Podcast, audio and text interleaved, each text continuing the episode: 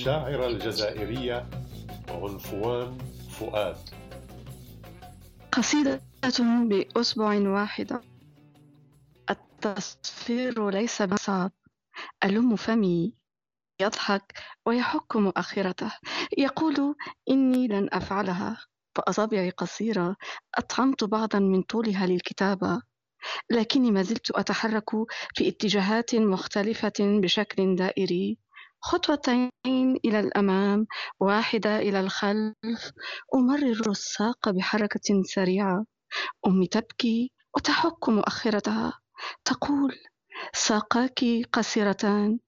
أخذت من طولهما أختك التي حاولت المجيء مرارا فتسلقت جسدك كثيرا. لكنها اختارت الطول تحت الأرض مساء. مساء لا أتمدد على سرير قطني. استبدلته منذ أعوام بلوح خشبي في الأصل كان بابا لبيتنا الأول. الباب يطرق فينفتح الألم من جديد. أخبرني الطبيب وهو يحك مؤخرته بأنه كان عليه اقتلاع فقرة من فقرات هذا الجذع الخرافي. إنه لا يكف عن النمو. فمتى تتوقفين عن الاعتقاد بأنك كنت شجرة؟ عند الصباح لا أنهض ببساطة أسيح من على السرير أو على أحدهم سحبي مني. يفعلها السرير مرة أخرى ويقوم بإسقاطي بعد أن يحك لي مؤخرتي الفائضة. بعد آخر عملية قص معدة فقدت ماكنة الأكل متت الاشتهاء. تداخلت الأمعاء ببعضها فليس من السهل إسناد هذا الهرم لكومة عظام متآكلة. ها أنت تأكلين نفسك وتتآكلين يا امرأة تقولها لي صديقتي وهي تحك مؤخرتها. الهواء يتسرب من مكان ما. قيل إنني أتيت إلى هذا العالم بثقب في القلب. ربما زاد الرب من سرعة النفخ أو أنه جعلني عند البدء على هيئة ثقب في لحمة أذن ملاك. لكن سرعان ما غير من رأيه لسبب ما؟ كان عليه غلق هذا الثقب أولا يقول لي صوت قادم من الداخل وهو يحك مؤخرة الهواء. إنه مناسب مناسب تماما لتسريب جثث العشاق المحترقة. الدم لا يتدفق بشكل هرمي من الأسفل إلى أعلى ولم يفهم الرأس بعد أن القفص كلما اتسع كلما زادت خفة الكائن. أما الأفكار فهي ريشه الأخضر. بعد اليوم بعد اليوم لن أفعل شيئا سأبتعد عن الثرثرة لأن هذا النص سيحك مؤخرة حبيبي بشدة. عنفوان فؤاد. شاعرة غير عادية. لا تأتي من المنجز الشعري بقدر ما تأتي من لحظة التمرد عليه فهي تريد أن تقتل الأب الشعري.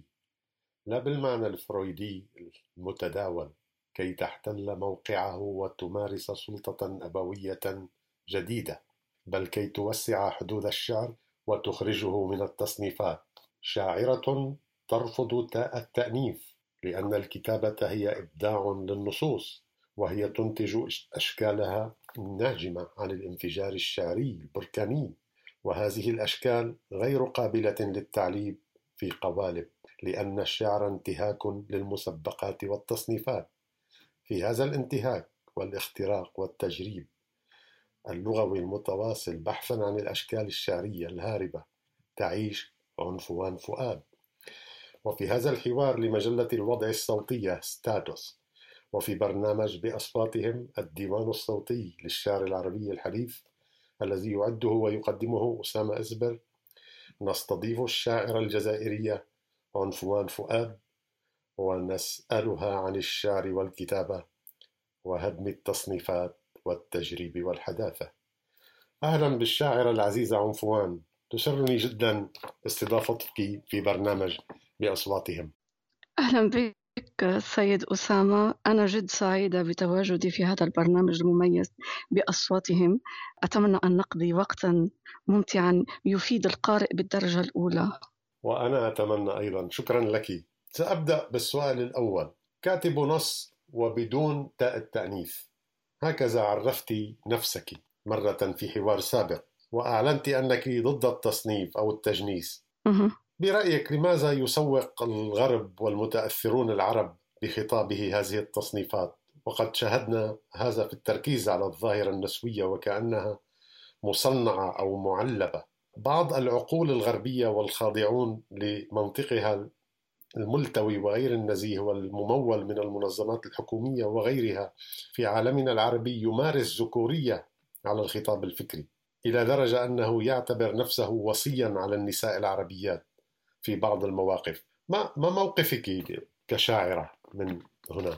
جيد هذا سؤال آه، به جزئيات مهمة. أعتقد أنه جاء الشاعر لينظم مسار الأنساق والتوافقات. كي يطهر هذا الكون من شروره مثل ما أشار أرسطو الكاثارسيس فالشعر انبعاث الإنسان بالإنسان هو محاولة لخلق التناغم الكامل بين الكائنات. منه فإن آية في أي أية محاولة لصناعة الوصاية الذكورية أو غيرها هي محاولات تجهض في بداية تكوينها أمام قوة الشعر. تجهض تماما ما نشهده اليوم من فعل الغرب أو من فعل من يعيش الهيمنة الغربية هو سقوط القيم أو تسارع إيقاع المادي الصراع على مصادر الطعام الماء الطاقة. أعتقد يا صديقي أسامة أن الشراسة البشرية هي التي تحدد بوصلة الخوف وتفسد قيمة الحياة. الذكورية اختراع غربي بحت. هي ممارسة غربية صرفة تجعل من المرأة سلعة رخيصة. والحديث في هذا الموضوع كما تعلم متشعب ويطول. لو قابلناه إلى وجه المرأة في مجتمعنا العربي. في قصيدتك خروج على النسقية والأشكال المسبقة تدمج بين التأمل الفلسفي والشعر الحسي والاستعاري. هل أنت من أنصار الشعر الفكري؟ وهل ترين أن الشعر الخالي من الفكر أو الذي لا يستند إلى رؤية فكرية أو لا يمتلك نظرة إلى العالم؟ هو مجرد غناء عابر يخلو من العمق؟ أظن صديق أسامة أن طبيعة الشعر هو المساءلة بالدرجة الأولى والتفكيك والبحث عن الجماليات. هو بغير الفكرة العقلية مجرد بوح مجرد ورديات أو خواطر تجاوزها الزمن. الشعر اليوم مشروع ينبع عن العقل لأنه لمسة غير مكتملة بطبيعة الحال.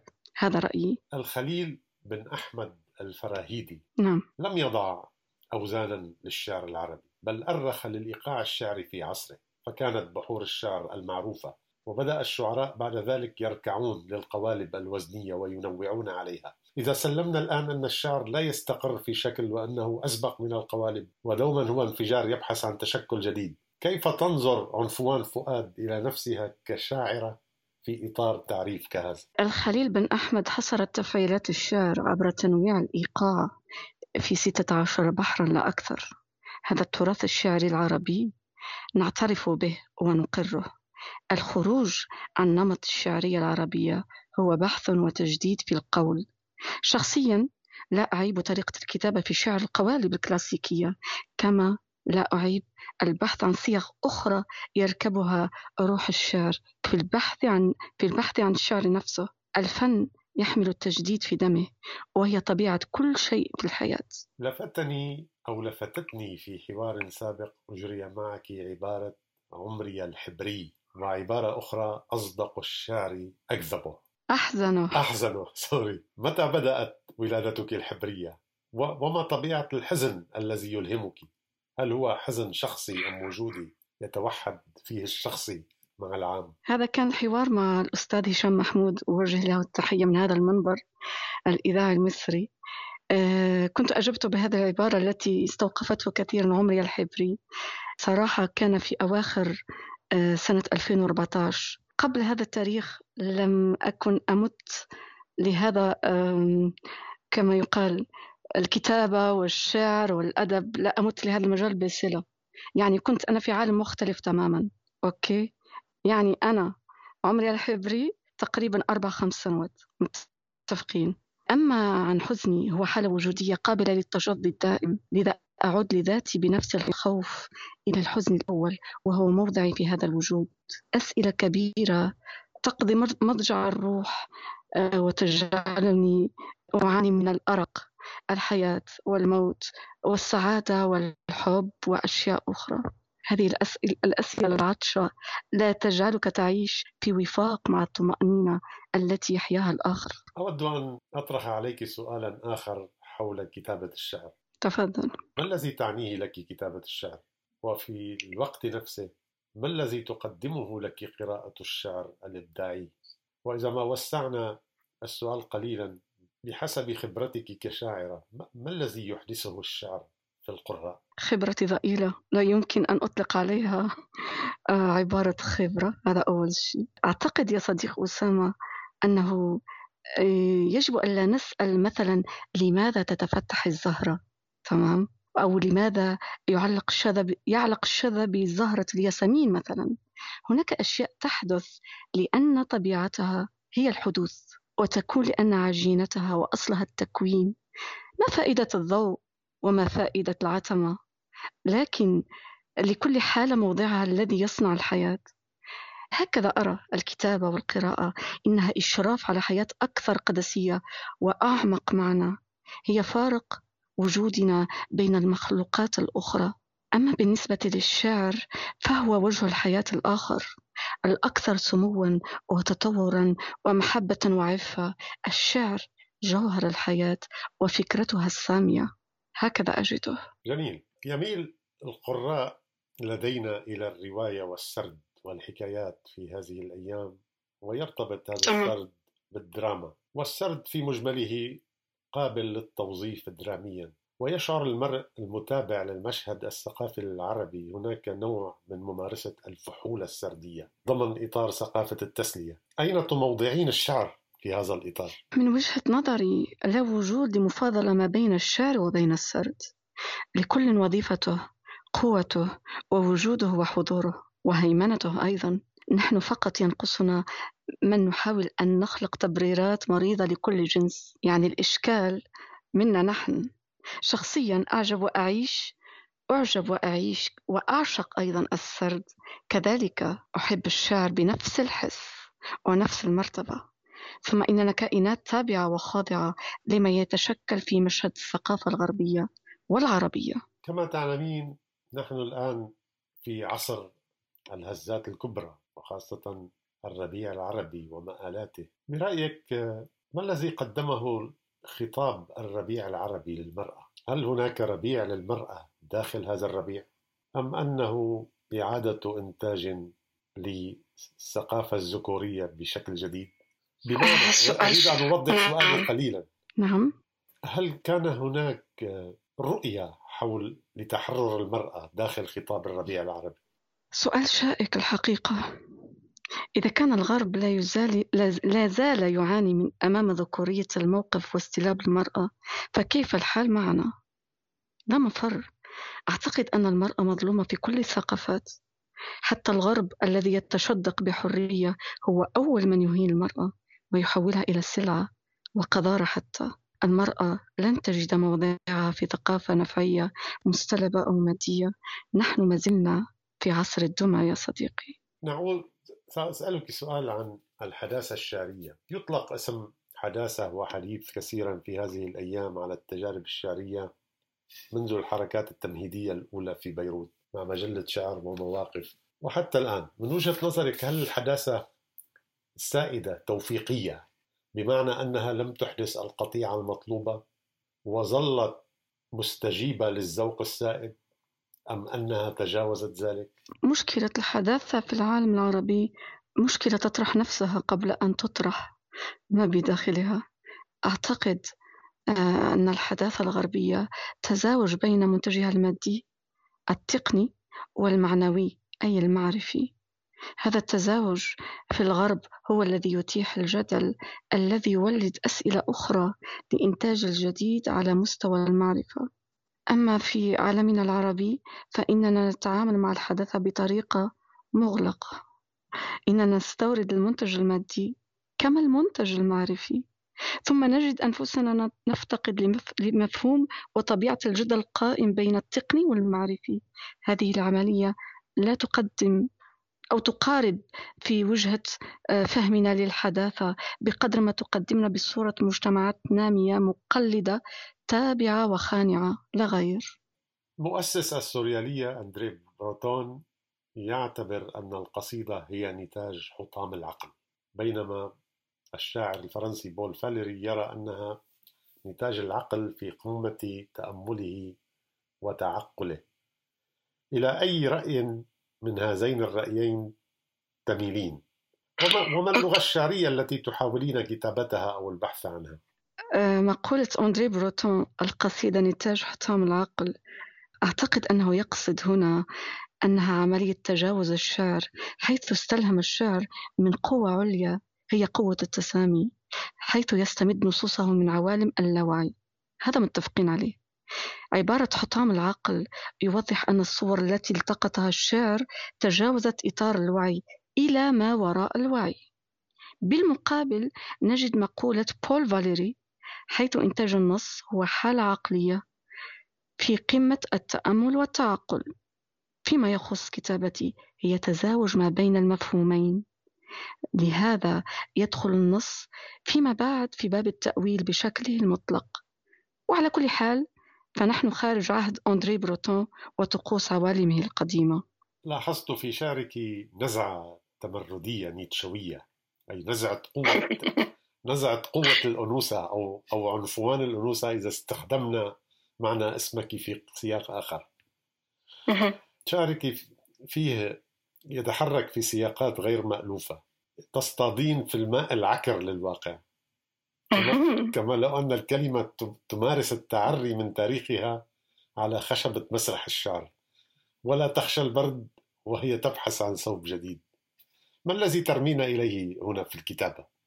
الشعر في أصله هو عملية تعرية ومكاشفة وتفكيك وإسقاط أقنعة وعدم مهادنة. الشعر عملية بحث مستمر وغوص لتسمية الأشياء بأسمائها دون مهادنة.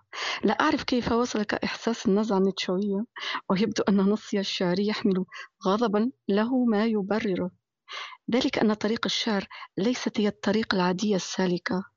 ومن هنا أحاول أن أذهب إلى أن أذهب إلى القيمة المعرفية أو أحاول رسم الفكرة عن طريق غير مألوفة لأن الشعر يحب المفاجآت يحب الطرق التي نسلكها لأول وآخر مرة. الشعر الحقيقي من وجهة نظري لا يقنع ولا يشبع من طريق واحدة يذهب منها ويعود إليها. وجودي داخل القصيدة شبيه بزهرة عباد الشمس. دائما هناك شمس تسرقني إلى نورها لأكون عارية وبلا غبار الموتى. جميل. أنت تقوديننا هنا إلى الشعر وبما أن برنامجنا هو بأصواتهم الديوان الصوتي للشعر العربي الحديث نحب أن نسمع الشعر الآن بصوتك. فما الذي اخترتيه لمستمعينا؟ آه معي ديواني ديوان غودو. يأكل أصابعه سأختار نص آخر. ربما أقرأ نص يحمل نفس عنوان الديوان. غودو يأكل أصابعه. لم نلتقي ولم نفترق. كيف عثروا على لعابك داخل فمي؟ واللسان يكور اسمك. أثار عضات على خصري. عملية مسح أشعة تشير إلى الدي أن النتيجة أسنانك. عضوك على مقاس فمي جمالي يفضح غضبك وقلقك. بررت فعلتك. أخبرتهم بأنك كنت تعض على أصابع غودو كلما ضغطت أكثر ارتخت عضلات فزعك. وتفتحت كدمات في حدائق جلدي. كسر الضلع لا يجبر. أما أنت فلقد كسرت آخر ضلع في هذا القلب. لم نلتقي ولم نفترق. لماذا تنحر حيواناتك المنوية؟ أسفل بطني. وما إن يسألوني عن سبب هذا البلل أكذب وأنعش ذاكرة الكذب. فأقول دورة تدريبية على المضاجعة. حتى لا أفقد مهاراتي الحيوانية. لا أكثر ولا أقل. لم نلتقي ولم نفترق. مصففة الشعر تسألني عن آخر صيحة وأنا أشير إلى غصة أسفل الظهر. تقول السواد لا يليق بحنطتي فأطالبها, فأطالبها بلون يشبهك حتى أحملك طوال الوقت على رأسي. وإن تعبت أسدلت رجليك من على كتفي وأقول هذا طائر الروح يدلني على ناصية الحب يقودني إلى هاوية التعب. لم نلتقي ولم نفترق. دماء تسيل بين اسمينا بين حجرينا بين بلدينا. رفعت ذراعك المفتولة بالهزائم. أما أنا فأنزلت عيني التي نبت فيهما زهر خيباتك. اقطعني. اقطعني لأقطعك لا تلتفت للدم لا تتشبث بالندم اركل آخر وعد قطعته فطعنك. لم يبق لدينا سوى بيت الشعر. تعال تعال نؤسسه بالمزيد من جثث الحلم. لم نلتقي ولم نفترق. لماذا كلما هممت بابتلاع أقراص الوداع المالحة والمرة سحبتني من يد الماسنجر وقلت أنتِ أنتِ يا ابنة الكلب يا نباح القلب يا شيبة على منقار غراب العالم. لا تتركيني لا تتركيني قطعة لحم في حساء الزنوج. جميل. نريد شكرا. نريد أن نسمع المزيد لو سمحتي المزيد. Okay. هوامش الساق الميتة. عندما تشاهد الموت كرسمة, كرسمة كاريكاتير ساعتها ستفقد الابتسامة طريقها إلى وجهك. الفكرة تقفز بالجوار كأرنب خرج للتو من رأسك. أي سر ستحتفظ به في خزانة عقلك؟ رائحة ربما شبح أخضر يركض طويلا في غرفة الليل. لا مكانة لحفار القبور ولا حتى ثمن شاهدة قبر. أي إرث سيثير اهتمام بناته الثلاث. تأسه المضطرب المتورم ببصماته. معول العجز المنهك باللامبالاة. صورة واحدة تركها لذكرى الغبار. ربما المغرمة بمهنة والدها تحفر على شواهد القبور أسماء الموتى وبابتسامة تقبض راتب العطف. الإبنة الأخرى غيرت سيرة الجسد والاسم تحفر الجماجم والورود السوداء على جلود أصدق أصدقائها كتعويض للنقص. تبيع جمالها لكل مجد في الدفع. الأكثر إدهاشا لا يمكنها الاغتسال. من رائحة الموت. الطفلة الصغيرة ترسم غربانا على حائط المقبرة ترسم قطة بأعواد الفحم ترسم دائرة بحجم جسدها لتقول بيت الحياة ها هنا! يمكنني التحليق كل ليلة فوق مستوى العدم. أشكر الشاعرة الجزائرية عنفوان فؤاد وأوجه لها التحية باسم هيئة تحرير مجلة الوضع ستاتوس وباسم برنامج بأصواتهم الديوان الصوتي للشعر العربي الحديث. شكرا جزيلا. خالص الشكر صديقي أسامة على الاستضافة على هذا الرفقة الأثيرية كل التوفيق لبرنامجكم المميز. تحياتي. شكرا جزيلا.